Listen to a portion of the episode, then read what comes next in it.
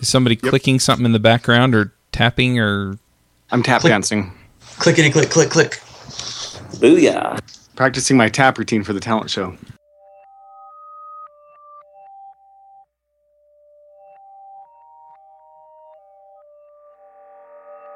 This episode is sponsored by Component One, make- makers of Wijmo. If you need stunning UI elements or awesome graphs and charts, then go to wijmo.com and check them out. This episode is sponsored by Gaslight Software. They're putting on a mastering backbone training in San Francisco at the Mission Bay Conference Center, December 3rd through 5th of this year. This three day intensive course will forever change the way you develop the front end of your web applications. For too long, many web developers have approached the front end as drudgery. No more. We'll help you build the skills to write front end code you can love every bit as much as your server side code. Hosting and bandwidth provided by the Blue Box Group. Check them out at bluebox.net. Hey, everybody, and welcome to episode 33 of the JavaScript Jabber Show. This week on our panel, we have Jamison Dance, Hey guys, I'm at jergason on Twitter and JamisonDance.com on the regular internet. awesome. We also have Joe Eames, Coming live from a smoky, dirty basement. Joe, that's me. a smoky, dirty basement, huh? Yeah, my kids burned something today, and I need to tidy up my office. Oh, I thought I thought you were going to say that you went and worked for one of my former employers. Anyway, I'm Charles Max Wood from DevChat.tv. The thing that I've been working on lately is an introduction to CoffeeScript. If you're interested in learning CoffeeScript, go to intro to coffeescript.eventbrite.com and sign up for the online training that I'm going to be doing next month. You can get early bird tickets through the end of this month, I think. So, we also have a couple of guests. Our first guest is Ben Comby. Is it Comby? Comby? Combee, yes. Hey, yeah, I'm uh, Ben Combee, uh, at Unwired Ben on Twitter, and I'm the lead architect for the Enyo JavaScript framework here in Austin, Texas. All right, and then we also have Gray Norton. Yeah, hi. I- I'm uh, I'm Gray Norton uh, at Gray Norton on Twitter, and I, I manage the Enyo team from a sterile conference room here in Sunnyvale, California. Uh, no smoke or interesting basement projects going on here. Awesome, and it looks like I missed Tim Caswell. Hello, I'm here. We all missed him. My my Skype says that Tim is it's still ringing Tim's Skype. Interesting. So so he's only partially here, I guess. So this week we're going to be talking about is it Enyo JS? That's right. Do you want to introduce it a little bit? I really I've, I've been kind of buried. I was out of town last week and I've been catching up and I haven't had a chance to look at it. Sure. Why don't you uh, give a quick intro, Ben, and I'll hop in. Okay, yeah, so Enyo is a JavaScript framework that uh, my group here at HP has been working on for a while.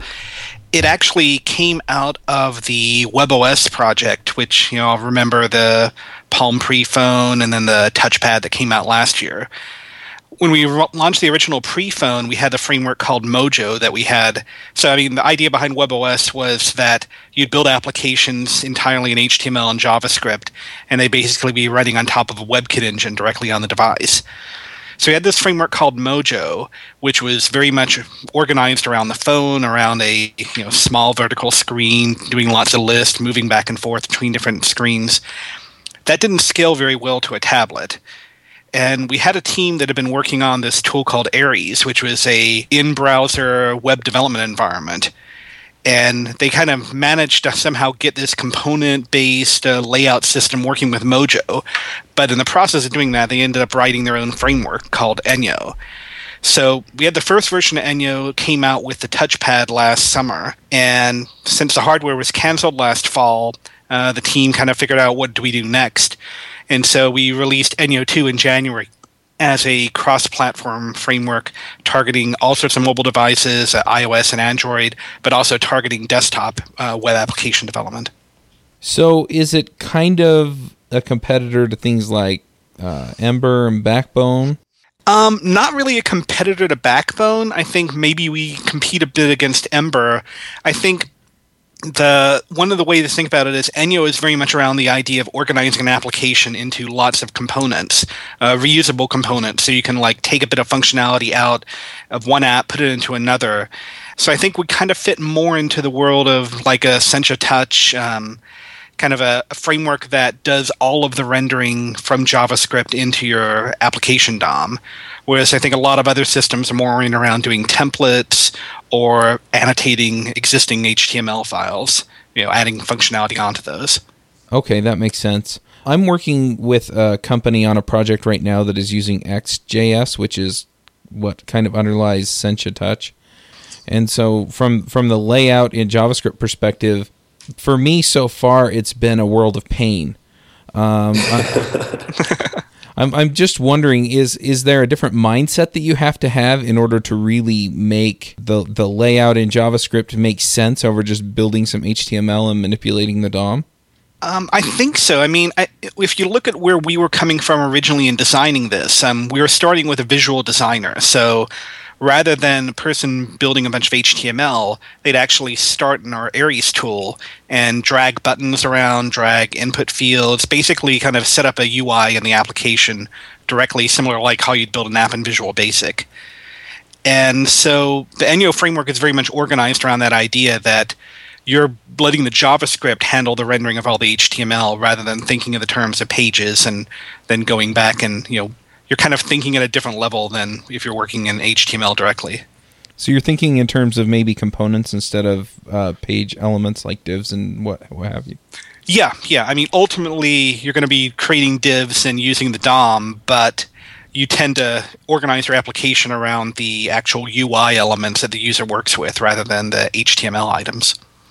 But I will say that Enyo actually sort of creates a, a, a bridge from the world that you're familiar with if you're uh, accustomed to building UIs using HTML and DOM directly and sort of the higher level world of components. So the, the, the original architects of the framework spent a lot of time sort of discussing philosophical matters related to framework architecture. And one of the key principles behind the Enyo architecture is the notion that uh, it's all turtles all the way down. And I think that's a quote from uh, or a reference to uh, philosophy. But the bottom, but the bottom line is that you can actually work very close to the DOM in Enyo if you want. So we have uh, a UI library called Onyx, which sits on top of the Enyo core, which has a bunch of high-level controls that don't have direct analogs in the DOM, such as you know sliders and progress bars and things. Uh, but you can use uh, sort of the base kinds or uh, classes, to use more typical terminology, uh, in Enyo uh, directly without using the higher level UI constructs. And, and those can map more or less directly to the DOM nodes that you, you know and love, and you can style them using CSS. Right. So I worked on the Enyo team for about a year during the touchpad development. And at the time, there was no Ares for Enyo, so we had to write all our Enyo by hand. And it took me a little while to get used to, but once I once I learned the framework, it was really nice because you just make your components and then you plug them together and for the built in apps on the product, it was really nice because we could embed apps inside other apps. You could have this little panel that's like your Wi Fi config, and it can be in the config app or it can be embedded in this other app. And since it's all componentized, it was really nice. And can you do? And it sounds like you can do that with Ares on the web now, as opposed to on the tablet. So we, we basically we have um, the original Ares, which was built around Mojo and the phone style devices. It's still online. It's at ares.palm.com, so you can kind of look back and see where we came from. Ares 2 is the version that we're doing for Enyo development, and that is still in the process of being worked on. Um, we're actually using the Ace editor that Cloud9, uh, the company Tim's working with now, has been doing as kind of the editing component of that. So that's in development. You can check out the source code on our GitHub, but we don't have a demo version of that online right now. There right. are some ins- there are some instructions though in the README in that repo, and it's actually not at all difficult to uh, uh, to clone the Ares repo and uh, uh and get it running locally on your machine. So this kind of leads me to another question. Um, it seems like initially, since Enyo was aimed at the tablet and writing apps for the tablet as opposed to writing apps for the web. Well, two questions, and I'll ask the first one, then we'll move to the second one. Um, is there any chance that you'll be moving Enyo to some kind of desktop application development, or are you going to keep it strictly on the web? So, for desktop app development, I mean, the area we've been looking at a lot has been Windows 8 because Windows 8 comes with a JavaScript runtime and basically kind of its own like PhoneGap style container for doing JavaScript applications. The Windows 8 environment has some restrictions versus just doing standard web. They've kind of taken a lot of the content security things where you can't put into your inner HTML any script tags or event handlers directly, and you know a few other things like that, and just kind of gone full bore with trying to make sure that content can't mistakenly you know inject program code. So we're having to do some work around that. We're also, you know, doing some work around just understanding any other restrictions Microsoft's done. But I think, you know, we don't have a specific announcement about when we'll have a Windows 8 application version ready, but it's you know something we're actively working on. Let me take a, just a slightly different, you know, angle on that question though, because I think the key thing to understand about our vision for Enyo is that we're looking really looking to help um, help developers build native quality cross-platform application experiences using HTML, JavaScript, and CSS that can run really in any type of environment where you have a modern web runtime. So we're explicitly targeting mobile devices, you know, phones and tablets, as well as desktop machines, and really, frankly, are agnostic with respect to whether an Enyo app at the end of the day is running inside a container like PhoneGap or a, a native shell of any kind, or in the Windows 8 uh, runtime. And certainly, you know, there are things we need to do to ensure that we work well in all those environments. But the bottom line is our objective is really to help people build great application experiences using pure web technologies that can run anywhere. So I'm not very familiar with Enyo, but just from browsing the docs in the website, it looks like it's very much focused on mobile. But from hearing you talk, it sounds like the goal is to write once, run anywhere. Um, Where have we heard of, that before? Well, that's what I was thinking too, right? Uh, but as, assuming you've written an Enyo app, I mean, what, what kind of changes do you need to make to make it work well on, on a small form factor and on just a desktop web browser too? Well, there are, a, there are a number of things that you can do to write an Enyo app in such a way that it will work well across different form factors. And you know, certainly we don't claim to have a, a monopoly on good thinking in that in that area. So obviously, you know, if you've been following the the, the trends around responsive web design uh, and all the techniques that have evolved there, you know, virtually all of those techniques can be employed within an Enyo app, and we encourage people to employ them uh, where they make sense because, after all, Enyo is, at the end of the day, just JavaScript, HTML, and CSS.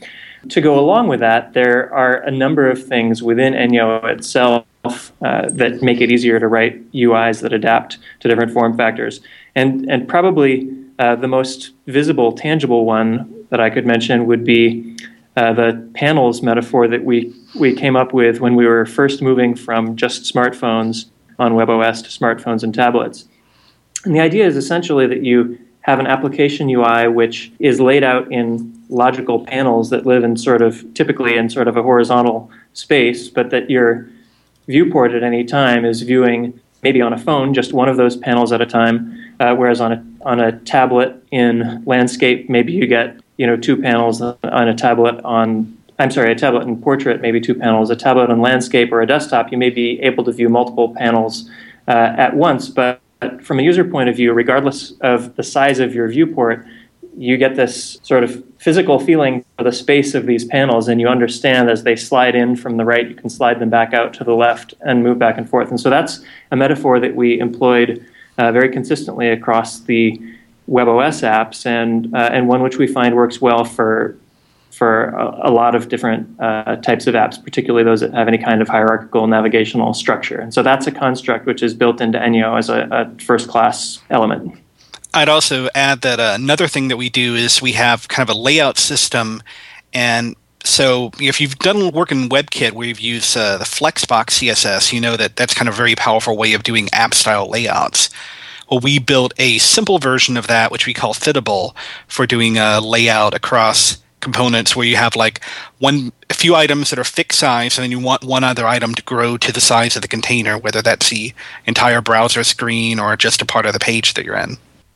Yeah and the reason why we did that was simply because we uh, we wanted to ensure compatibility of any apps across the widest set of platforms possible. And of course if you're going back as we are as far as uh, IE8 um, you know you can't be using uh, Flexbox there So that's that's another question that I had was, um, what's the browser compatibility as far as uh, you know? You, you're only going back to IE8? Are you supporting all the versions of Firefox? Um, you know, what other browsers have you are, are you targeting? So yeah, IE8 is as far back as we go for Internet Explorer. That's the last version that's available for XP systems. So that's kind of why we wanted to pick that as a baseline. For Firefox and Chrome, we generally mainly just support the most recent one. Um, we're not supporting Firefox 3.6, and if you're on Firefox 4 later, you're in the upgrade system, so you're getting you know moving to newer versions pretty quickly. The same applies to Chrome. For Safari, I guess we're basically supporting the most recent Safari and then one version back because Apple isn't upgrading Safari for some of the older um, OS releases. And then we kind of we have like a we have a page on our site which lists the various compatibility things where we test occasionally on Opera, but we're not spending a lot of time with that. Um, on mobile devices, we're kind of going back to Android 2.3, um, iOS 5 and 6 are supported. Uh, 4 best effort there, and then we're, we're we've been testing on Windows Phone. Windows Phone 7, the browser has some issues that we're not really happy with, but we're hoping that Windows Phone 8 is going to turn out a lot better. And uh, when you when you say you're testing it, is that automated testing, or are you, do you just kind of fire up an app and fiddle with it and see what doesn't work? So, fortunately, the nice thing about having the resources HP is that we have a fairly large QA team. So, we do have automated tests for a lot of the core stuff. But when you're dealing with UI differences and mobile devices, we basically have a team of dedicated testers that you know go continuously through and check on the different platforms and file bugs against us. Right. So, so it is a supported project within HP. Absolutely. I'm I'm a little curious about how that works. I mean, you hear about some of these uh, at, at, least in the world that I live in, most of the folks that work on open source are, are, generally employed by smaller companies. I do know people who are employed by larger companies like AT and T or something to work on open source stuff. Do they have some other way that they see that they're going to capitalize on this, either by um, putting out a commercial license, or is it going to be used on internal projects, or, or how, what's HP's benefit in this? Yeah, so uh, we're in the fortunate position on the Enyo side of really being a key enabler for a number of uh, revenue generating uh, business opportunities, both within our business unit, which is essentially the you know the the former Palm, uh, as well as elsewhere in HP. So, you know, of course, in order to run the Palm business, you know, we were shipping phones and tablets. And so, in the process of doing that, we built, you know, a full stack OS, Web OS, which we talked about. Uh, we built, of course, the Enyo application framework. We built a lot of cloud services that were uh, backing the OS and the applications that ran on the OS. Uh, and we can't go into a lot of details on uh, future revenue models because we're sort of in the process of relaunching the uh, the group now under its own identity and, and, and have some partnerships we can't talk about yet. But the bottom line is that our full stack OS and our cloud services both have significant revenue uh, potential, and Enyo really is a necessary piece for, for making those things happen. And then we also are working pretty closely with HP's massive enterprise services uh, business, and you know those folks are getting asked more and more by their enterprise customers to help deliver app solutions that run not only across different mobile devices, but uh, potentially across desktop and mobile as well. And so Enyo is generating a lot of demand from within HP Enterprise Services as well. So we don't, we don't, uh, it's not part of Enyo's charter uh, to directly uh, contribute revenue. And so our, you know, really one of the key principles that we uh, are operating under is that Enyo is and will remain completely free and open source. Yeah, that makes sense. So, can I ask a question that no might I, I don't mean it to be offensive at all. I guess that's a bad way to prefix the question. I, I'm at like framework saturation, right? There are so many frameworks out there that have um, so many people like talking about how awesome they are that I feel like there's not room in my heart for another framework. Why should I should I because there's a cost, right, to investigate new frameworks and new things that you're giving up the chance to build your skills in something else. So, what, I guess, two questions here. What kind of, of projects would would Enyo work the best for, and and like what makes it different than than all the other frameworks that that are out there, I guess. Okay, well, I think the projects one is um, a bit easier just to kind of initially answer. Um, Enyo is kind of a standalone system for building complex applications. So, a good example is the email application we had on the touchpad. So that's dealing with a really complex data source, an email store. It's showing information several different ways. So it's kind of having to render both, you know, a view of a email folder or this hierarchy of folders, then individual messages, and it wanted to have a consistent user interface for doing that. So, you know, if you try to do all that directly in HTML, you end up with something which, you know, might be functional, but you don't necessarily have all the nice UI bits that you'd have on a desktop application. So email was one of the most important apps on the touchpad, and Enyo kind of came around as like, how do we build all these components necessary to build something as complex as an email app or as complex as a spreadsheet application? Uh, the Docs2Go was built around Enyo. Um, sorry, not Docs2Go, that was Quick Office. Docs2Go was on the older WebOS.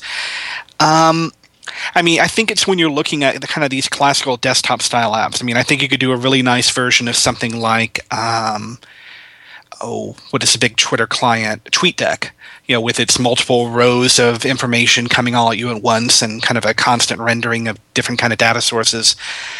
I think, you know, if you're building something that feels like a website, Enyo probably isn't the right framework. If you're building something that feels like a desktop application, then I think it's a great way of organizing an application.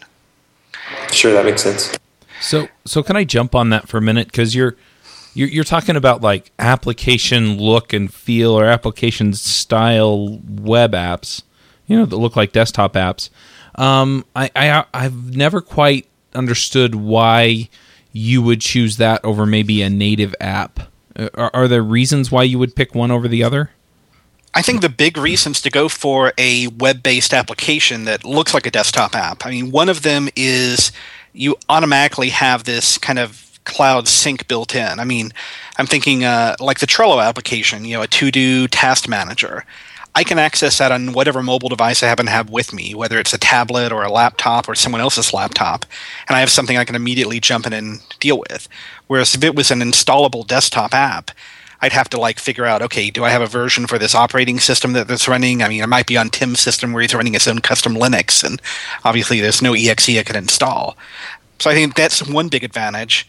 I think the other one is just we're, you know we're entering a system where if you have an application based on a website, it's a lot easier to maintain that, update it. So you know you have a point of sale system that's people are running on 15 different computers. Having it on the website means you update in one place versus having to build some sort of installer and update mechanism where you push changes out to all the different computers. I think another another point is just that you know it wasn't that long ago that we were doing the the lion's share of our computing on you know desktop and, and laptop PCs. But obviously, over the last five, six, ten years, you know we're doing a massive amount of computing now on our phones and our tablets, and there's a whole wave of additional types of devices that are sort of undergoing that transformation now. Things like uh, TVs and cars, and it, I guess in our in our vision, it, it doesn't make a whole lot of sense over the long haul for either people who are developing apps or for people who are consuming apps if if you have a lot of sort of walled garden ecosystems springing up around each of these different device platforms, and as a developer, you have to be writing native apps for you know five different platforms and as a consumer you have to you know buy the same app on multiple different platforms or at least you know there's some cognitive load that comes around thinking about well if i want to get this particular thing done on my tv versus on my phone or my tablet i might be using a different application.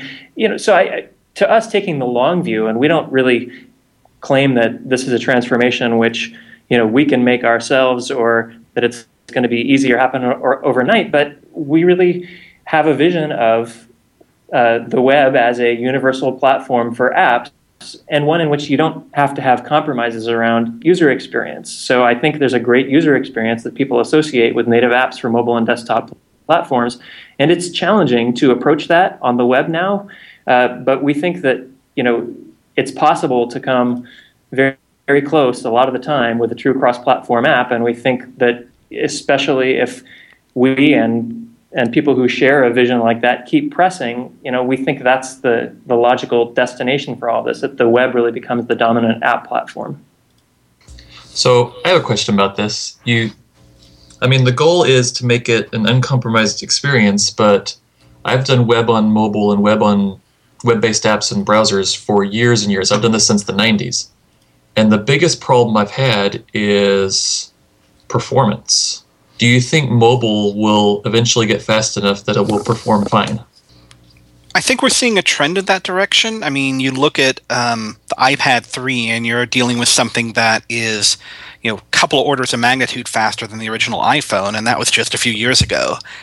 I think we're also getting to the point where mobile devices are really going to have the same computing power as desktops. I mean, it's it's just been amazing how much more powerful I think the mobile devices have become. You know, as we reduce the chip sizes, as we you know come with better power sources, and also as we figure out paradigms where we shift a lot of the computation work off the device that you happen to have in your pocket and push it onto your own personal cloud or servers that you work with out there.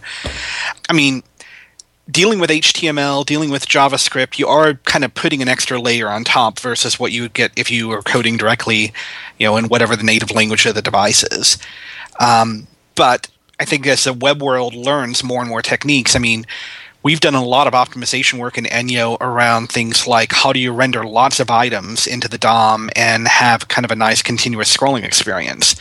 So we end up using kind of a combination of a flyweight pattern where we don't necessarily associate Enyo live objects with everything that we render, plus a paging system where if you're scrolling through a large list, we automatically have like a page of what's visible, a page of what's not visible, but you don't have that DOM filled with, you know, 50,000 items that you're not going to be seeing right now.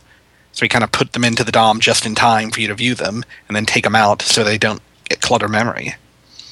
I mean, there's there's techniques like that that can be done to make mobile or just make the web experience feel better it's you know it's tough, but I really do feel like the computing power has been improving tremendously. So I'd like to kick in here with some uh, of my own personal experiences. When we built the uh, Pluralsight's new HTML5 player, one of the things that we wanted to do was have the same code base running not only on the desktop, but on devices and on phones. And we pushed and we pushed and we pushed, and it just seemed like what we were trying to do was create a car that could also haul stuff. And what we ended up with is an El Camino, and nobody wants an El Camino. so, uh, um, you know, we ended up actually really writing a really great HTML5 player for the desktop. And I think it works actually pretty good on tablets, but on phones it just doesn't cut it. And we were making all kinds of considerations that for to work make it work well on the desktop versus well, just the user experience is so different based on screen size and input. You know, keyboards and mice versus your fingers. That's a hugely different. And we had a we had a really qualified UX designer uh, working on the project with us, talking about you know how the different usability users would experience the application from the different types of platforms and how to make that work. And responsive design only goes so far. This is not a world where responsive design fixes the real issues of what's it like. I mean, a good native app on a phone or on a tablet is significantly better than a good website, unless you're talking about a very informational website. But an app like a video player, it just doesn't cut it. So, do you feel like that we will really, as an industry, solve that problem, be able to do the write once, run not now we're not talking about OSs anymore. That when write Once Run Anywhere came out, we were just talking about you know Mac, Windows, your uh, Unix and Windows, and now we're talking about different devices and different input types. Do you feel like it just seems like the problem's gotten gotten harder, and we've been trying to solve this problem now for twenty years? Well, I mean, if harder. you if you look at like what Microsoft's doing, they've kind of decided that touch is the primary input method going forward, and like Windows 8 seems to be deprecating a lot of the mouse and keyboard in favor of touch interaction, even on kind of their desktop apps. I mean, yeah, I think I that's think, stupid. Well, I I don't know. It's, I, I, think if you look at where people are doing the majority of their computing, touch devices are starting to really overtake the desktop, um, except for people that are kind of needing a desktop or laptop style device because they're creating or editing a lot of content or programs, those kind of things. Um, yeah, I mean, I think you're going to see a lot of applications that tend to be touch or very touch responsive first, and then kind of have affordances for more desktop mouse type use. So I that's mean, an interesting answer because basically what you're saying is, or what I'm reading, what I'm reading between the lines, what you're saying is, touch is going to be the primary interaction, and so likely we'll make concessions, and for people that want uh, mouse and keyboard input, that will be a less, that will be the second tier citizen. I think for a lot of cases that's going to be the case. I mean, I've seen initiatives where people are trying to run Android applications on AMD processors as part of Windows now. And even though you can hook a mouse and a keyboard up to an Android device, touch is primary there. And yeah, I just I really feel like touch is kind of the future for interaction for the majority of users.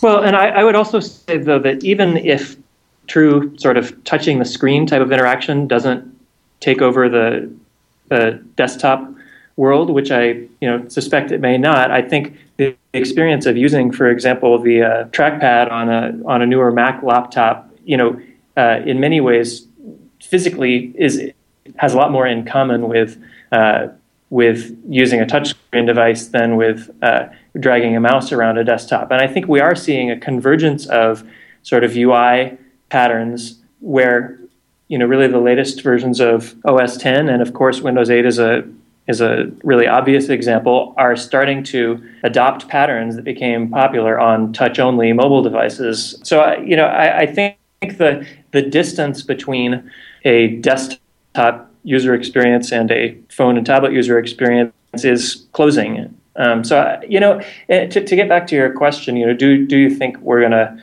solve these admittedly very difficult problems, you know, around uh, write once and run anywhere? You know, I can't say absolutely that we will, but I, I feel like uh, definitely not if we don't keep trying really hard. And, and that's not to say that every single app developer out there should be investing a lot of their effort in in trying to to do this because you know you've got business goals and deadlines to meet and in many cases you know it may not make sense to to venture off into these uncharted territories but i guess we see ourselves as really focused on pushing that ball forward because we think the destination is one that's well worth reaching. And if one doesn't keep pushing on it, you know, we won't get there. So I, I, I collect gadgets, as many of you know. And one of my most recent gadgets is the MK802-2, which is basically an Android device on a stick. You plug it into your TV via HDMI, you plug in a USB keyboard mouse, and you get a computer.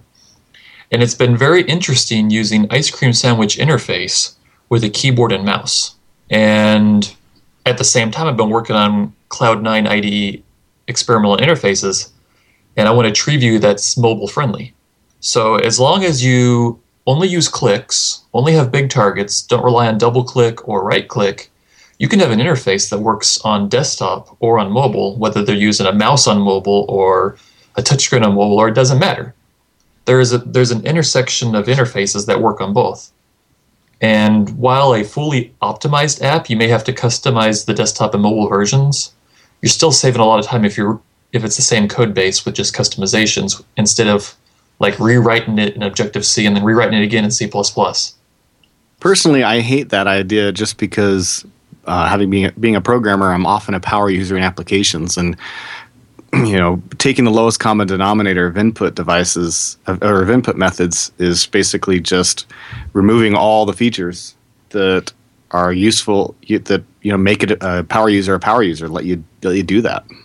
Well, I mean, you could you can have the other stuff on top of it. You can still have a right click menu for devices that have right click, but if you want your same app to work on multiple devices without rewriting everything, then you got to stick to something that works on everything. Right. Yeah, well, and if you can, I mean, the more you can simplify it, the easier the code is to write and maintain. So, I mean, there, there's definitely a trade off. And if it's buggy because they've reached too far to provide those features, then it's a different, you know, it, it's just as bad as if they don't have enough features.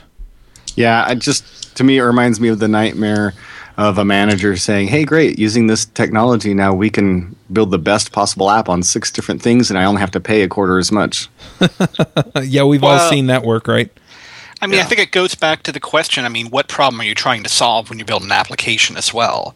I mean, there are certain applications where maybe it doesn't make sense to show the same thing on a desktop or a tablet or a phone, and you know, it's it just depends entirely. I mean, is do you want it to be accessible on all the devices but work well on one, or do you need like totally different ideas about how you deal with your information depending on what kind of screen you're viewing it on?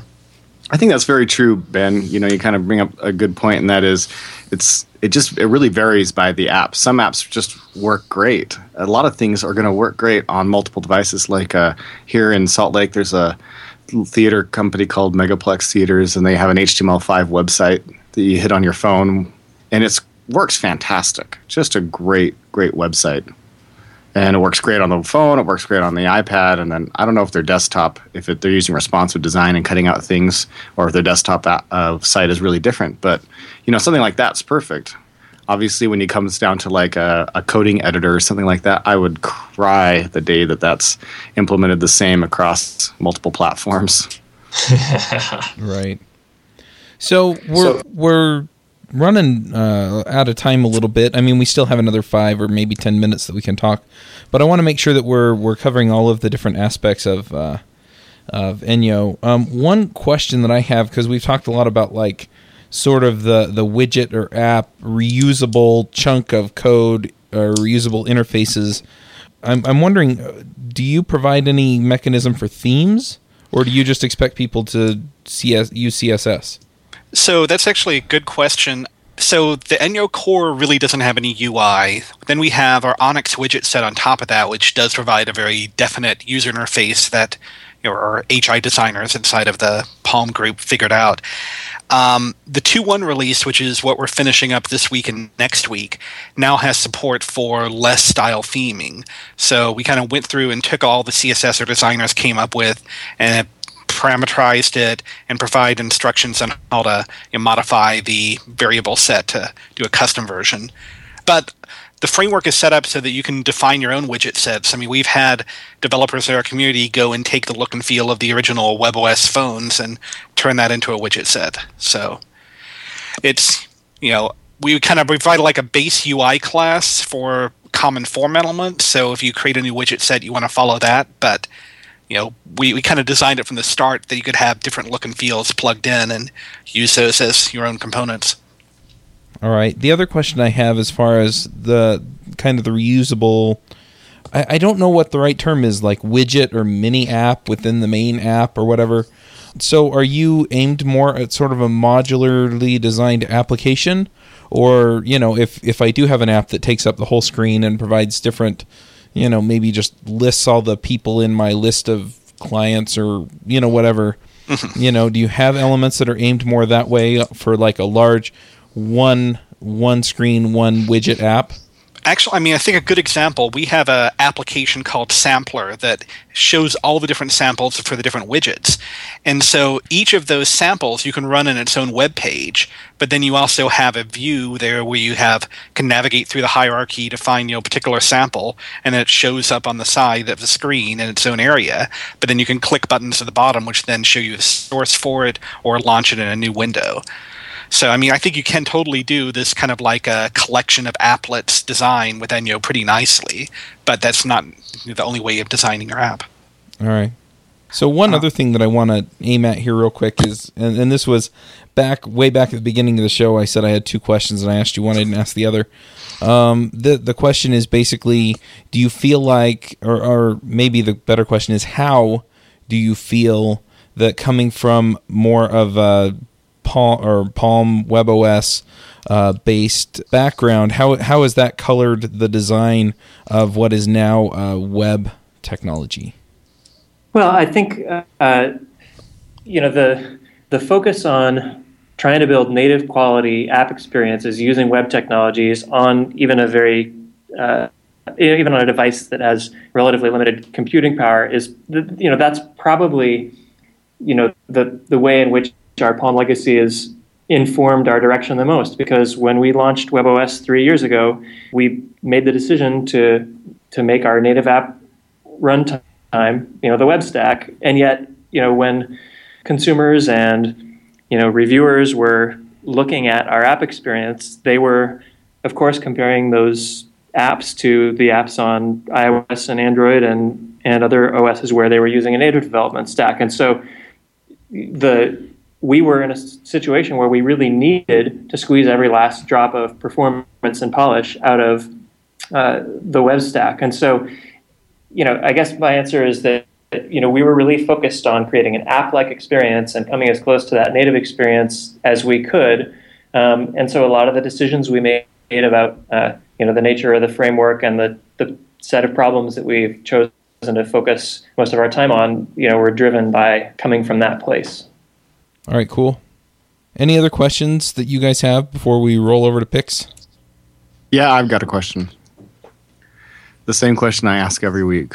What's the best way for people to go about learning Enyo.js? What's what's the best learning path, and kind of what's the uh, learning curve like, you know, time wise for getting into Enyo? So we have a basic tutorial up on our website, which is enyojs.com, which will take you through. I think right now we have it building a Twitter search application, but we're going to have to rewrite that at some point in the future because of Twitter's API and terms of service changes. Um, I just want to point out former uh, panelist on this show, uh, Yehuda Katz. He tweeted that uh, Twitter user APIs are becoming like taxi medallions. well, we actually we didn't even we were using the search API for this, so that one never required oh, any right. authentication. So maybe it'll stay alive, but we're definitely violating the terms of service and displaying tweets. Um, so we have that tutorial. We also have a very active user forums that's linked off our site, and I'm on there. Several of other core developers are on there. We're, you know, answering 20 odd questions a day from people that are exploring and trying things out. And then we have a huge number of former WebOS developers and people that have just stuck around with Enyo that are building apps that are you know active there, helping people as well. So I think that's the best way right now.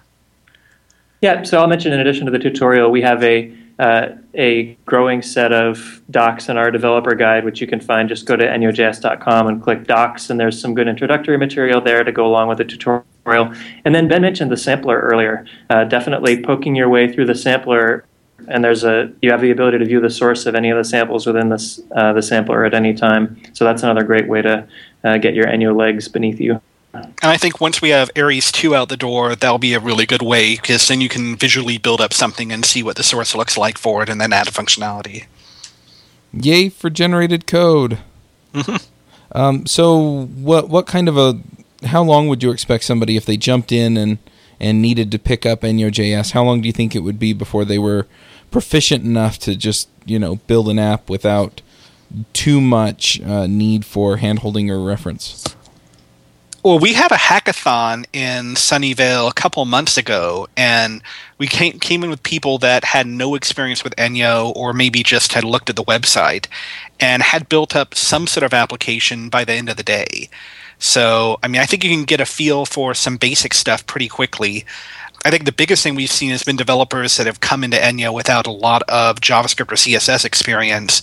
And so, you know, we've not necessarily been having to teach them the framework, but teach them more about like, oh, how does an asynchronous method work? Or, you know, why why does my stuff not lay out the way I want it to? Things like that. Man, I still ask those questions. so, one last question uh, a few of us on the podcast tend to do things with, uh, you know, some of the best practices like testing and, and what have you. Um, does Enyo.js play nicely with the testing frameworks that are out there for JavaScript? So there's um, back when we were working on the touchpad, uh, we were working with Pivotal, and they did a lot of work with, uh, you know, they built Jasmine. So there's been a lot of work with Jasmine. Uh, there's a basic test framework that actually comes with Enyo, and it's um, you know we use it for testing our core things. Uh, and we're starting to spend some more time with some of the tools which let you do like testing in a browser core, you know, running on a server. Uh, but we haven't, we don't have a lot of great experience to pass on about that yet. It's still kind of in in process. Right, and I would imagine also that uh, just just by the nature of Enyo, some of the testing you can do automated. You know, the right information is showing up, you know, in the right uh, elements or the right components on the page.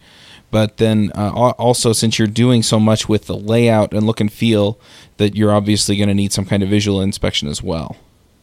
Definitely, but I mean, you know, we use test for a lot of like the core component model that we have, uh, a lot of the Ajax codes, you know, underneath our own internal testing. So, you know, we're kind of we're in the middle of building out a better test suite for our own use, kind of going from the core outward. Right, that makes sense. Is there anything that we didn't talk about that we should cover when talking about EnyoJS? I would just add that we have a really great community of contributors. I mean, we started off kind of very closed, just our own development team. But really, since we um, released the final version 2.0 back in June, we've been getting a huge number of pull requests from people, and you know, we're very open about taking contributions that are good from the community. We also have a gallery on our website where something that doesn't necessarily go into our core code, but is still useful for other people. We have a way of highlighting that, and you can go to let's see, enyojs.com slash gallery and see about 60 different user contributions that we've accumulated so far. If somebody wants to contribute, what, what's the best way of doing that? Just checking out the code, looking at your tickets or, or bug lists, and then picking one, or would you rather have them talk to you first?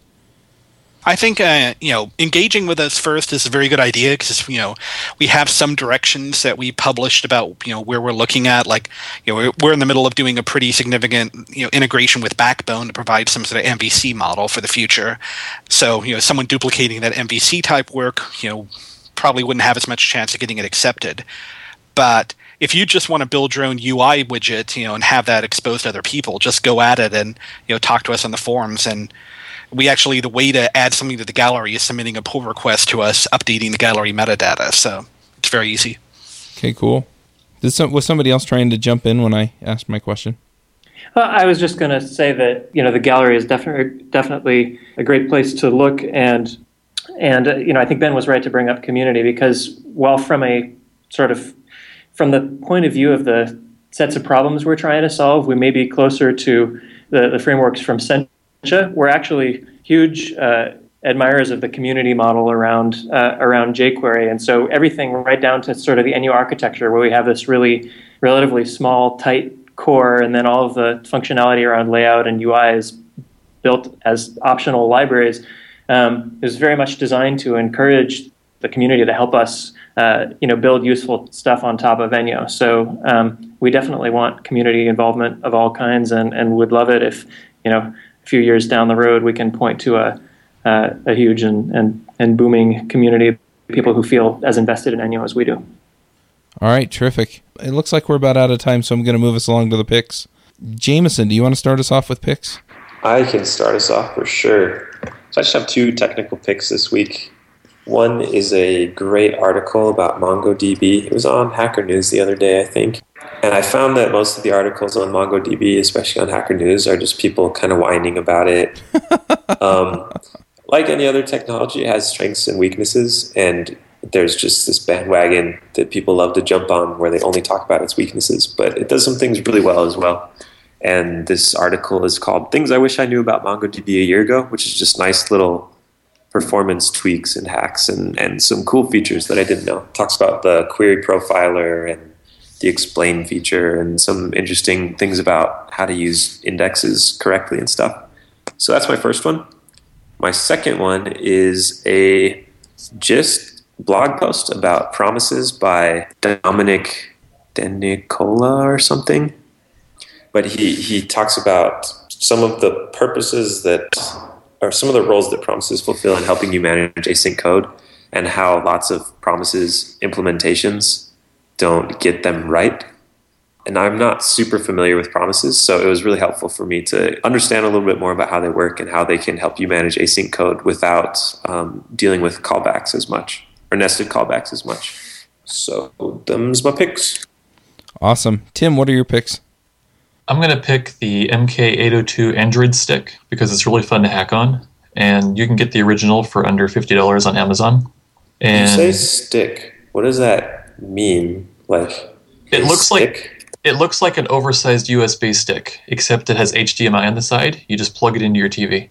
Oh, okay. I thought you meant like a pole or something. No, not exactly. But yeah, it comes with ice cream sandwich, and you can also boot custom ROMs on there. You can boot from Ubuntu or whatever. Someone ought to put WebOS on there for fun. But I don't, I don't know. It's a fun hackable device. Cool. Android on a stick. Keep it cool so it doesn't melt. Yeah, it gets pretty hot. All right. Were there any other picks? That's all I got. Okay. Uh, Joe, what are your picks?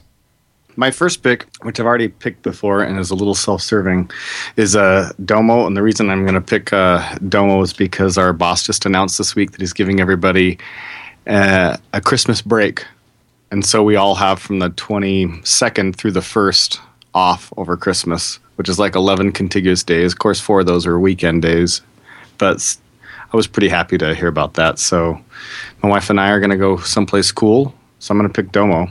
Is that a recruiting call? That is a little bit of a recruiting call, but Okay. mostly just a neener neener that I get a Christmas break and you guys probably don't. I'll have to talk to my boss. He's kind of a jerk, but I might be able to work something out. Your boss is a huge jerk. I don't think he's going to be considerate of you at all.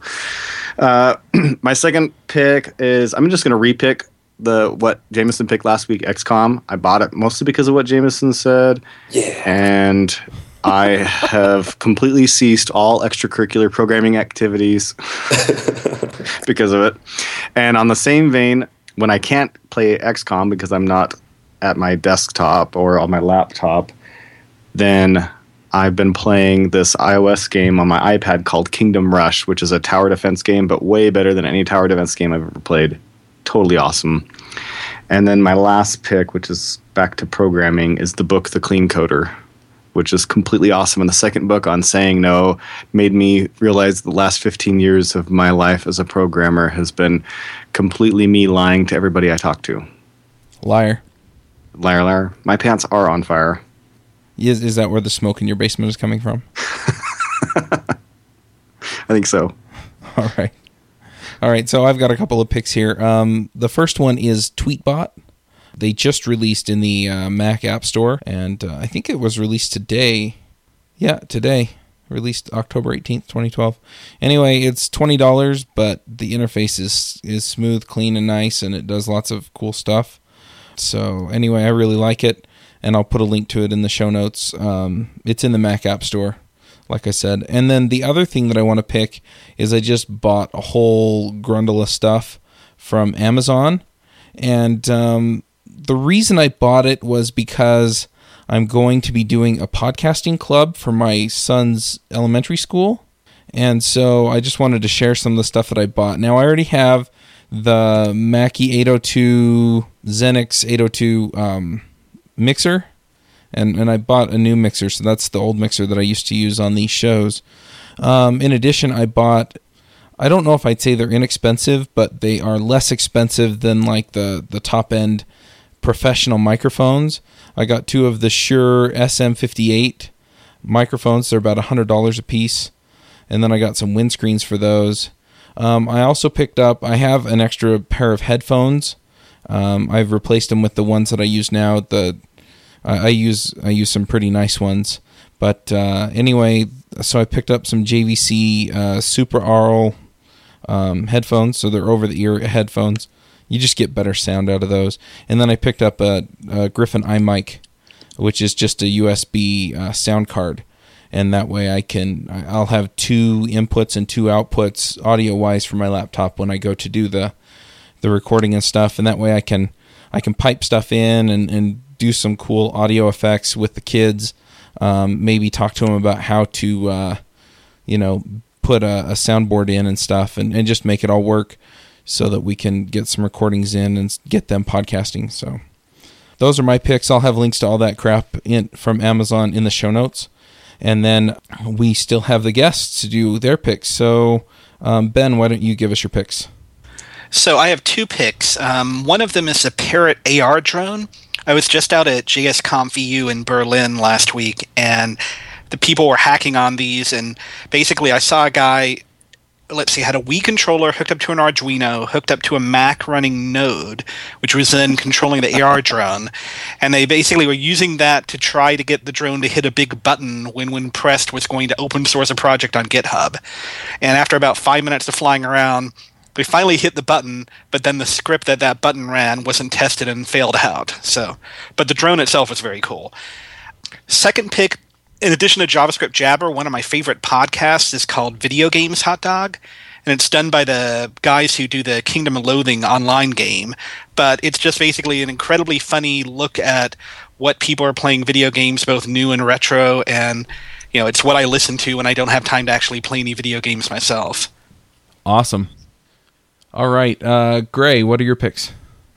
Yeah, so uh, I I uh, have to admit to have um, that, that, I just sort of uh, was racking my brain for picks while you guys were making yours. So they're going to come a little bit out of left field, but there's a couple of, of useful um, Mac apps that I've just started using. So we have a really active uh, discussion area in a 37 Signals uh, campfire room that I've historically had a really hard time keeping on top of until recently I tried this uh, Mac app called Flint, um, which for whatever reason for me it's made all the difference. I'm actually able to stay on top of the campfire discussion without ruining the rest of my day.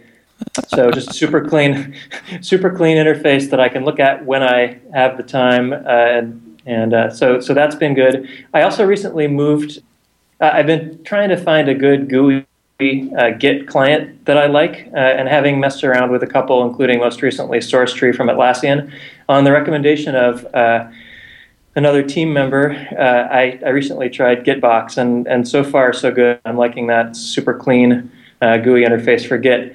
But probably sort of the most enthusiastic assessment I could make is like coming from way outside the tech world, unless you consider just the fact that it sits on a piece of optical media to, to be a, a, a, technical tie. But the bottom line is, um, I, have really been enjoying an audiobook. Uh, it's it's actually Rob Lowe's autobiography, uh, stories I only tell my friends. Um, and you know, kind of random. My my wife listened to it and loved it, and I've never had you know been a particular Rob Lowe fan, but it turns out super interesting guy, super articulate, and to hear him read, uh, you know, some some super interesting stories of his life has kept me sitting in my car outside the office after I arrived the last couple of mornings. So, highly recommend that. Awesome, and we'll have links to all that in the show notes as well. So, real quick, uh, we'll wrap this up. I don't think there are any announcements. Um, I just want to remind folks that you can go do my intro to CoffeeScript course, and uh, that's intro to CoffeeScript. I have an announcement. Oh, you have an announcement? Go ahead. Um, the Node Knockout is coming up. It's it's similar to the Rails Rumble, where you just hack for a weekend on a project with the team, and you just compete to see who can make the coolest thing. I don't really enjoy the competition part. It's more just to get together with a bunch of people and make something awesome. Um, I think there are still some open group spots. So if you go to nodeknockout.com, uh, you can see more information about it. It's the weekend of the of November 10th to the 12th, I think. So it's coming up soon, and it could be a great way to learn more about Node and JavaScript if you want to join a team and jump on. Awesome. Sounds terrific. All right. Well, we'll wrap the show up. Uh, thanks for coming, Ben and Gray, and we will catch you all next week. Thanks. Thanks. See ya. All right. See you guys around.